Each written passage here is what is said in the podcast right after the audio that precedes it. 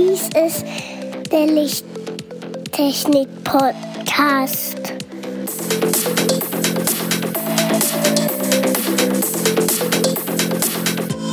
Das Beste nicht für deinen Bedarf.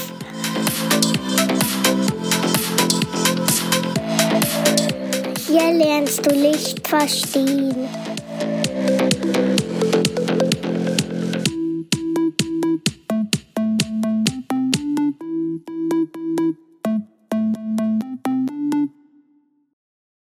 Willkommen zum Lichttechnik-Podcast Folge 60. Hallo Andreas.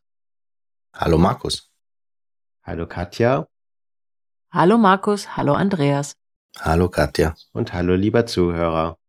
Heute widmen wir uns dem Thema Glaukom, welches wir bei der letzten Folge nicht mehr behandelt haben. Aber bevor wir damit anfangen, möchte ich noch ein bisschen die letzte Folge fortsetzen und noch ein wenig zur Geschichte der Augenheilkunde und der Geschichte des Katarakts erzählen. Zunächst zur Augenheilkunde allgemein. Die ersten wirklichen Belege über einen Ophthalmologen war über Inschriften in Pyramiden in Ägypten. Diese belegen einen Ophthalmologen, der um das Jahr 2400 vor Christus gelebt hat. Weitere Belege befinden sich auf Papyrus, von denen eines zum Beispiel in der New Yorker Akademie der Medizin ist. Und dieses belegt ophthalmologische Tätigkeiten um das Jahr 1700 vor Christus. Ein weiteres Papyrus wird auf das Jahr 1500 vor Christus datiert und belegt ebenfalls ophthalmologische Tätigkeiten. Aber Steinplatten hat man nicht gefunden, oder? Das kommt darauf an, wie du es sehen möchtest, weil die Inschriften in Pyramiden mhm. sind so gesehen Steinplatten sind halt größere Steine. Stimmt, mit den Keilschriften und wo auch immer. Genau. Oder diese Bildchen. In ja. Interessant, was sie dann damals gemacht haben. Wahrscheinlich haben sie einfach festgestellt, dass es Leute gibt, die besser sehen und Leute, die schlechter sehen. Es sind die vier Hauptadern ähm, ans Auge zum Beispiel dargestellt. Also okay, sie haben also schon seziert. etwas genauer geschaut. Mhm. Okay. Nun aber zur Behandlung des Katarakts. Katja, wann wurde der erste Katarakt behandelt, was nachweisbar ist, beziehungsweise auf welches Jahr werden die Belege davon datiert? Also, als du mir das erzählt hast, war ich sehr erstaunt. Ich hätte es paar tausend Jahre später gedacht. Tatsächlich finden sich die ersten Manuskripte von etwa 500 vor Christus, in denen beschrieben wird, dass die trübe Linse, wie wir es ja auch mal angesprochen hatten in Folge 59, mit einem spitzen Gegenstand in den Glaskörper versenkt wird. Sprich einfach, dass mit einem spitzen Gegenstand auf die Linse oder in die Linse gestochen wird und diese dadurch nach hinten durch den Kapselsack in den Glaskörper abgesenkt wird. Das sogenannte Couching. Der Nachteil bei dieser Methode oder bei dieser Operation war, dass viele Leute im Nachhinein erblindet sind aufgrund mhm. von Infektionen, weil die Arbeitsweise war natürlich noch nicht gerade die sauberste und sterilste. Und dementsprechend kam es relativ häufig auch zu Infektionen im Nachgang und die haben teilweise auch zur vollständigen Erblindung geführt. Was äußerst interessant ist, ist, dass sich über tausend Jahre lang nicht wirklich irgendetwas an dieser Technik geändert hat, abgesehen von den Instrumenten. Dass man bessere Instrumente dafür verwendet hat. Die erste Hauptänderung war eigentlich erst nach dem Mittelalter, deutlich nach dem Mittelalter. In Italien entstand um 1750 rum die Idee einer künstlichen Linse. Ein paar Jahre später, im Jahre 1766, erfolgte dort auch der erste Versuch, so eine Glaslinse zu implantieren. Eigentlich Wahnsinn, wenn man überlegt, wie damals man gelebt hat, welchen Stand die Medizin hatte und dass man sich an sowas dann schon herangetraut hat. Ja. Und die Schleiftechnik war ja auch noch nicht so perfekt, dass man das dann Mhm. So klein bekommen hat. Aber ich glaube, kleine Riefen würden auf so eine Linse gar nicht mal stören. Weil, weil die ja in Flüssigkeit liegt, oder? Ja. Yep. Mhm. Und du musst hast- dir auch das Verhältnis überlegen von ich sehe praktisch nichts und ich sehe, selbst wenn ein paar Schlieren in der Linse wären, Ja. wäre ja egal. Auf jeden Fall eine Verbesserung. Du hast ja letztendlich bei den, aber letztendlich hast, gibt es ja bei den aktuellen Implantaten sind ja auch Riefen drin. Also eine multifokale Linse mit ihren Treppen und scharfen Absätzen, das sind letztendlich auch Riefen, die du drin hast. Da ist ja auch also jetzt scharfe Kanten durchaus in der Optik. Und nicht nur gerundete. Wenn auch gerundete Kanten durchaus Vorteile haben. Hab gehört, Apple hat damit angefangen. Mit so runden Kanten. Apple hat mit Runden, also bei den Buchstaben. Okay, zurück zum Thema. Die nächste Hauptänderung war eigentlich erst wieder knappe 200 Jahre Mhm. später, im Jahr 1949. Da erfolgte in Großbritannien die erste Implantation einer PMMA-Linse, also einer Plexiglas-Linse. 1958 wurde bereits eine Iris-Claw-Linse entwickelt in Holland. Katja, Iris-Claw-Linse, Iris-Klammer-Linse. Genau. Beschreibt eigentlich schon sehr schön, was diese Linse tut. Nämlich, sie wird nicht im Kapselsack verankert, sondern sie wird eben in der Iris festgezwickt, kann man sagen. Also es, der Begriff Klammer trifft es schon ziemlich gut, weil da sind wirklich die Haptiken offen, so dass da, also haben einen kleinen Schlitz, so dass man da die Iris oder die Regenbogenhaut, sprich das, die farbige Haut im Auge einzwicken kann, dazwischen klemmen kann. Wird dann nicht die, Finde ich auch sehr erstaunlich, dass sie schon so früh damit experimentiert wurde und eigentlich schon die erste entwickelt wurde. Hätte ich so auch nicht gedacht. Ich deutlich später eher 80er, 90er. da wird doch die Lichtempfindlichkeit des Auges ja gestört. Also es kann ja nicht nachregeln mehr. Wenn du es einklemmst. Ist ein guter Punkt, kann ich dir gerade gar nicht mal sagen, aber es scheint auch so zu funktionieren, weil es gibt diese Iris Claw Linsen nach wie vor. Es ist eher ein Sonderfall, Mhm. aber es gibt sie nach wie vor. Muss ich auch mal schauen. Hab's mir sowas noch nie angeschaut, wie sowas funktioniert. Ein weiterer großer Schritt in der Kataraktchirurgie war 1967. Dort wurde das Ultraschall-Phakoemulsifikationsgerät bzw. Verfahren entwickelt. Sprich das einfach, also ein Phaco-Gerät ist heute ein absoluter Standard im Bereich der Augenheilkunde bei der Kataraktchirurgie, weil es einfach ein relativ schonendes Verfahren ist, die eingetrübte Linse zu zerkleinern, zu zerstören, so dass man sie absaugen kann und aus dem Auge entfernen. Ja, wird auch in der Augenheilkunde als einer der Hauptschritte oder Hauptinnovationen im Bereich der Kataraktchirurgie gesehen. Ein paar Jahre später, 1984, erfolgte ebenfalls in USA die Einführung der Capsulorhexis. Sprich, das ist einfach das kreisrunde Eröffnen der vorderen Linsenkapsel. Wie man da sozusagen einreißt und ja, schon ein bisschen Übung braucht, bis man das, glaube ich, so richtig perfekt kann. Wie man, dass man weiß, wo man nachfassen muss, dass wirklich eine möglichst kreisrunde Öffnung entsteht. Weitere drei Jahre später fand die erste Faltlinse ihre FDA-Zulassung in den USA.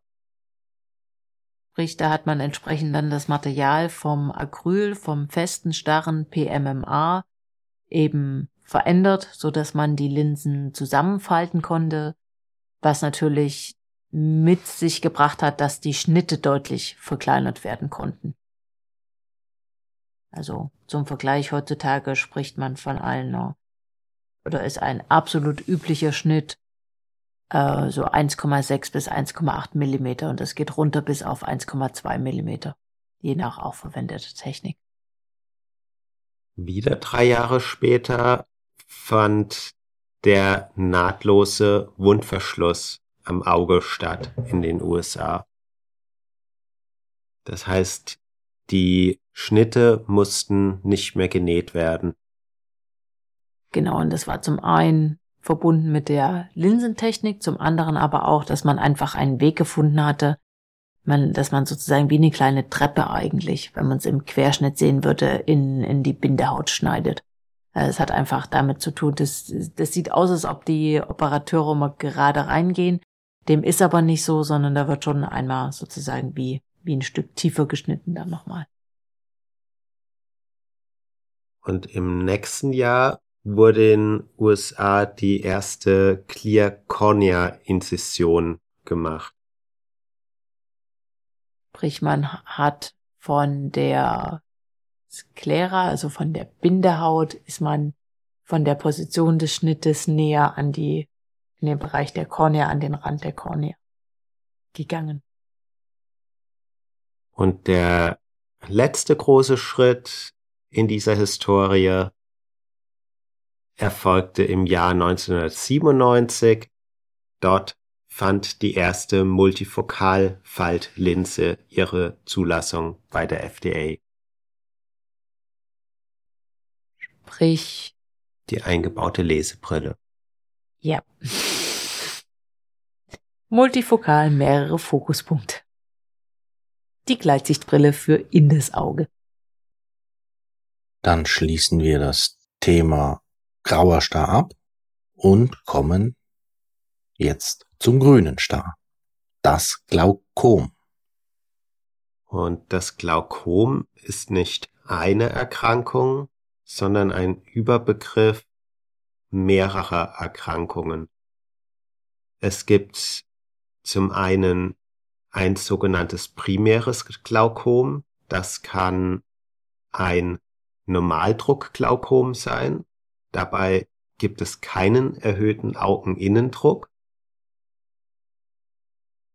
Oder auch ein primäres Offenwinkelglaukom, ein primäres Engwinkelglaukom, ebenso ein akuter Glaukomanfall oder auch das kongenitale in Klammer angeborene Glaukom. Diese ganzen Glaukome sind primäre Glaukome. Und wenn es ein primäres gibt, muss es natürlich auch ein sekundäres Glaukom geben. Genau, und das sekundäre hat was für eine Ursache, Katja? Kann verschiedene Ursachen haben. Kann zum Beispiel eine Augenverletzung sein oder kann auch durch eine Operation entstehen. Oder aber auch, ja, eine Nebenwirkung von Medikamenten sein. Oder eine, einer vorherigen Augenerkrankung. Ja. Und letzten Endes kann es sogar auch durch komplett andere Krankheiten ausgelöst werden. Entschuldigung, Andi, du wolltest noch etwas ergänzen. Ich wollte nur sagen, ich kann mir vorstellen, wenn da im Auge ein Tumor wächst und dadurch kann auch der Druck wachsen weil die Flüssigkeit ja nicht direkt dann yep. rausgeht, Das muss ja irgendwie, keine Ahnung, wie es abgesondert oder reduziert wird, aber da scheint es dann nicht so richtig zu funktionieren. Jo, du wolltest deine Pinks eigentlich ausmachen. Meine Pinks, ach, diese Pinks. Also schon hat sich so alleine gefühlt. Da musste ich. Ich weiß nicht, von was für Pinks du redest. Ich höre überhaupt nichts. Die häufigste Ursache eines Glaukoms ist die Störung des Abflusses des Kammerwassers im vorderen Augenabschnitt. Und das bewirkt was? Dadurch steigt der Druck im Auge an und reduziert wahrscheinlich die Durchblutung des Sehnervs. Genau. Genau. Yeah. Und damit kommen wir auch gleich zu den Behandlungsmöglichkeiten. Weil wie kann man so ein Glaukom dementsprechend behandeln oder wie muss man es behandeln? Einen neuen Abfluss schaffen. Oder abflussfrei verwenden. Ja, Oder man kann es komplett ignorieren und die Erblindung einfach in Kauf nehmen. Damit können auch Menschen super leben. Aber ich glaube, das wollen wenig, die wenigsten. Genau. Aber in der Regel ist der erste Schritt bei dem Erkennen eines Glaukoms, das noch nicht allzu sehr fortgeschritten ist, dass der Augenarzt eine Mischung von Augentropfen gibt.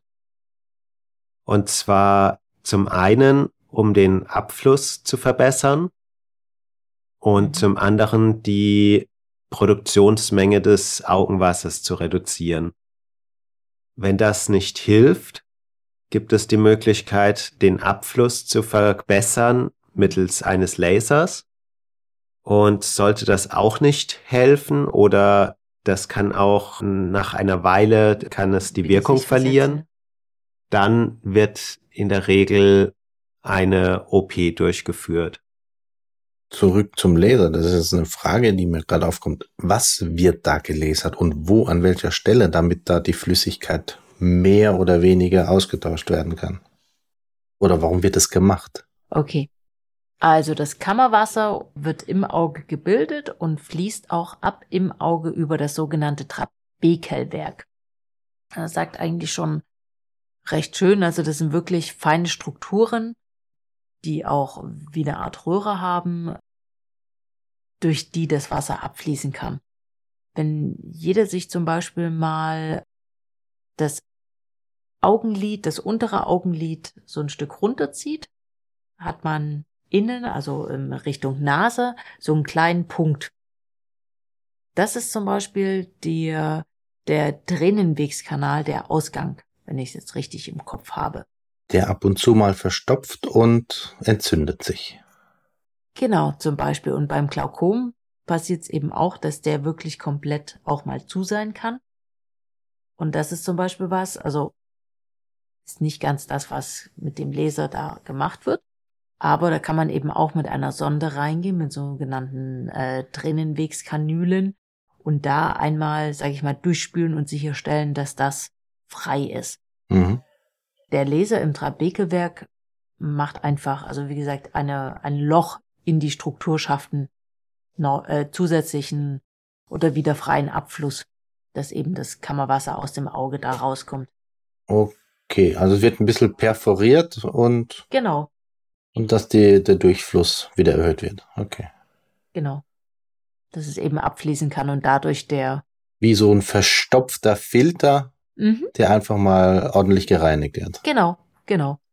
Und der aber möglichst nicht nur ordentlich gereinigt wird, sondern der halt, ja, jetzt das kannst du dir dann vorstellen, der, der Eimer, der davor geschlossen ist und der jetzt ein Loch hat, das ist eben, wo es ständig raustropft. Ja, es ist okay, wie wenn ich in einen Kaffeefilter ein kleines Loch schneide. Genau. Dann läuft es auch schneller raus, ja. Aha. Und die Operation hat keine Heilung zur Folge, das muss man auch wissen. Es ist immer nur ein quasi Einfrieren des aktuellen Zustands beziehungsweise ein Verlangsamen der Verschlechterung. Ein Glaukom ist derzeit nicht heilbar. Wenn du dadurch eine Sehschädigung hast, dann wird die nach so einer Operation oder Behandlung nicht besser. Ganz im Gegenteil, es kann sogar sein, dass vorübergehend die Sehfähigkeit erstmal noch weiter nachlässt und dann erst wieder sich auf den Zustand wieder erholt. Ja. Das ist eigentlich auch so ein bisschen, was du ansprichst, das, was das Glaukom so gefährlich macht, gerade wenn es jetzt eben nicht äh, irgendwo über einen akuten Glaukomanfall relativ früh und schnell erkannt wird, ist eben, dass der Sehnerv und die damit einhergehende Einschränkung des Sichtfeldes eben oftmals vom Gehirn auch kompensiert wird in einer gewissen Art und Weise, beziehungsweise Glaukom tritt ja nicht zwangsläufig an beiden Augen auf, sondern an, kann ja auch nur an einem Auge auftreten oder an einem Auge stärker. Das heißt, dass das andere Auge natürlich bis zu einem gewissen Punkt das Ganze ausgleichen kann. Sprich, dass der Mensch es gar nicht mal wahrnimmt. Ist eben recht schleichend der Fortschritt des Glaukoms. Wenn so ein Glaukom bei Babys entdeckt wird, dann wird da in der Regel auch sofort operiert. Was ich bei meinen Schwiegereltern erlebt habe, ist, da wurde, hat sich, glaube ich, die Netzhaut leicht abgelöst. Die musste wieder irgendwie mit dem Laser befestigt werden. Mhm. Und teilweise sind die da auch mit Spritzen durchgegangen, um irgendwas zu korrigieren. Und innen gab es dann Blutungen, da ist dann Blut ins Auge geflossen. Das konnte man dann erstmal nicht behandeln. Dann ist alles irgendwie ein bisschen, bis es dann ausgehärtet worden ist. Und dann muss man halt die ganze Zeit zur Kontrolle gehen und schauen, wie sich's verklumpt und es dann versuchen wieder mit Spritzen irgendwie rauszuholen. Abzusaugen. Mhm. Und das ist auch nicht sehr ja, angenehm.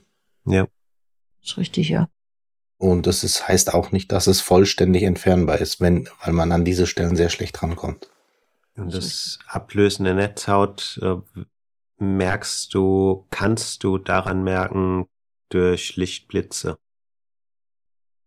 Du hattest Markus gerade angesprochen, dass durch die OP ein zusätzlicher Abfluss geschaffen werden kann. Vielleicht da noch als Ergänzung, wie kann das passieren? Also zum einen kann man Abfluss schaffen, indem mit einem Laser ein Loch, ein neuer Abfluss geschaffen wird. Es gibt aber auch die Möglichkeit, ein Implantat, ein sogenanntes Stent, einzusetzen, was eben dann den Tränenwegskanal offen hält und aus typischerweise Metall gefertigt ist, wo eben entsprechende Löcher vorgesehen sind, durch die das Wasser dann eben abfließen kann. Eine Drainage. Genau. Ja. Und du weißt nicht zufällig die Größen von solchen Implantaten. Das hört sich sehr klein an. Die sind ein paar Millimeter groß. Na doch. Mhm. Lang. Also das, was ich jetzt gerade im Kopf habe, Sieht ein bisschen aus wie ein Pilz, der aber den Hut nicht so rund hat, sondern ein bisschen spitze hat. Mhm. Das ist das, was mir jetzt, wie gesagt, gerade so vom inneren Auge vorschwebt. Da gibt's mit Sicherheit auch mehrere. Bestimmt. Da gibt's einige Patente. Da wird es ja nicht einen Arzt geben, der sich was einfallen gelassen hat, sondern viele tausende Mal. mhm. Ja, das hat auch einen ganz einfachen Hintergrund. Und zwar in unseren Ländern, in den westlichen Industrieländern, erkranken etwa ein bis zwei Prozent der Bevölkerung an einem Glaukom. Das beginnt oftmals in einem Alter ungefähr ab 50 Jahren. In anderen Ländern sogar noch deutlich früher. Und die Gefahr daran zu erblinden, beziehungsweise diese Erkrankung steigt mit zunehmendem Alter immer weiter. Ab 65 Jahren sind es bereits zwei bis vier Prozent. Also gerade mhm. mal 15 Jahre später sind es schon die doppelte Menge der Bevölkerung, die daran erkrankt. Und damit ist das Glaukom die häufigste Erblindungsursache bei uns. Hm. Wahrscheinlich auch, wenn es unbehandelt ist, sowieso. Ja. Du kannst es ja mit Behandlung sehr lange herauszögern, beziehungsweise zum Stillstand bringen. Nur man muss halt immer kontrollieren. Ja, und jetzt möchte Katja nochmal die Größe etwas korrigieren. Ich lag ein bisschen falsch mit der Größe, Andi. Okay. So, also die Abmessungen sind doch ein deutlich kleiner. Wir sprechen von 360 Mikrometer. Ja, so habe ich mir das vorgestellt, weil so ein Auge ist ja nicht gerade groß, beziehungsweise die Tränenkanäle, das ist ja winzig. Das ist noch kleiner, genau. Und wenn ich da ein Millimeter Ding drin habe, ja, ich weiß nicht. Wenn das Auge zu schnell bewegst, dann piekt's. Oder haben einen Steinschleuder, man weiß es nicht. Jo. Entschuldigung. Macht ja nichts. Ich konnte es nicht wissen und Jo. Ich kenne halt immer nur die Abbildung von der Werbung. Ich habe mich da noch nie so. Hab's noch nie live gesehen. die öffentlich-rechtlichen haben auch noch nie irgendwie in der Werbung was gezeigt darüber. Deswegen, ich weiß nichts. Nee, zu hohe Streuverluste. Zu wenige Augenärzte. Musst du schauen auf Dalmo TV. Ja. Bestimmt sehr spannend. Den ganzen Tag. Ja. 24 Stunden lang. Mhm. Auf talmo24.de.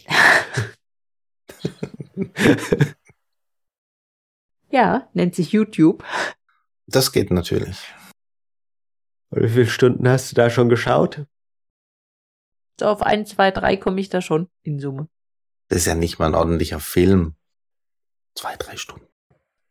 Pro Tag. Ja, pro Tag.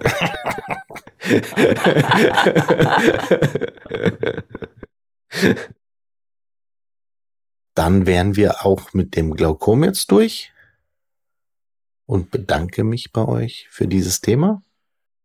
Danke auch für deine Zwischenfragen und die Unterstützung. Ich will ja auch was lernen und verstehen. Und das ist gut so. Wie auch wahrscheinlich die Zuhörer, die auch komische Fragen hätten, habe ich jetzt mal für die gestellt. Und wenn Sie Fragen haben, wo sollen Sie sich hinwenden? Natürlich können Sie eine Nachricht unter lichttechnik-podcast.gmx.de oder auf unserer Homepage direkt eine Nachricht hinterlassen. Und natürlich sind wir auch erreichbar auf LinkedIn oder Xing.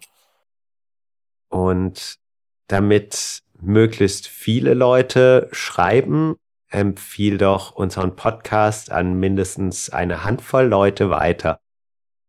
Und gib uns genauso viele Punkte auf der Podcast-Plattform deiner Wahl. Tschüss. Tschüss. Ciao. Tschüss. friends.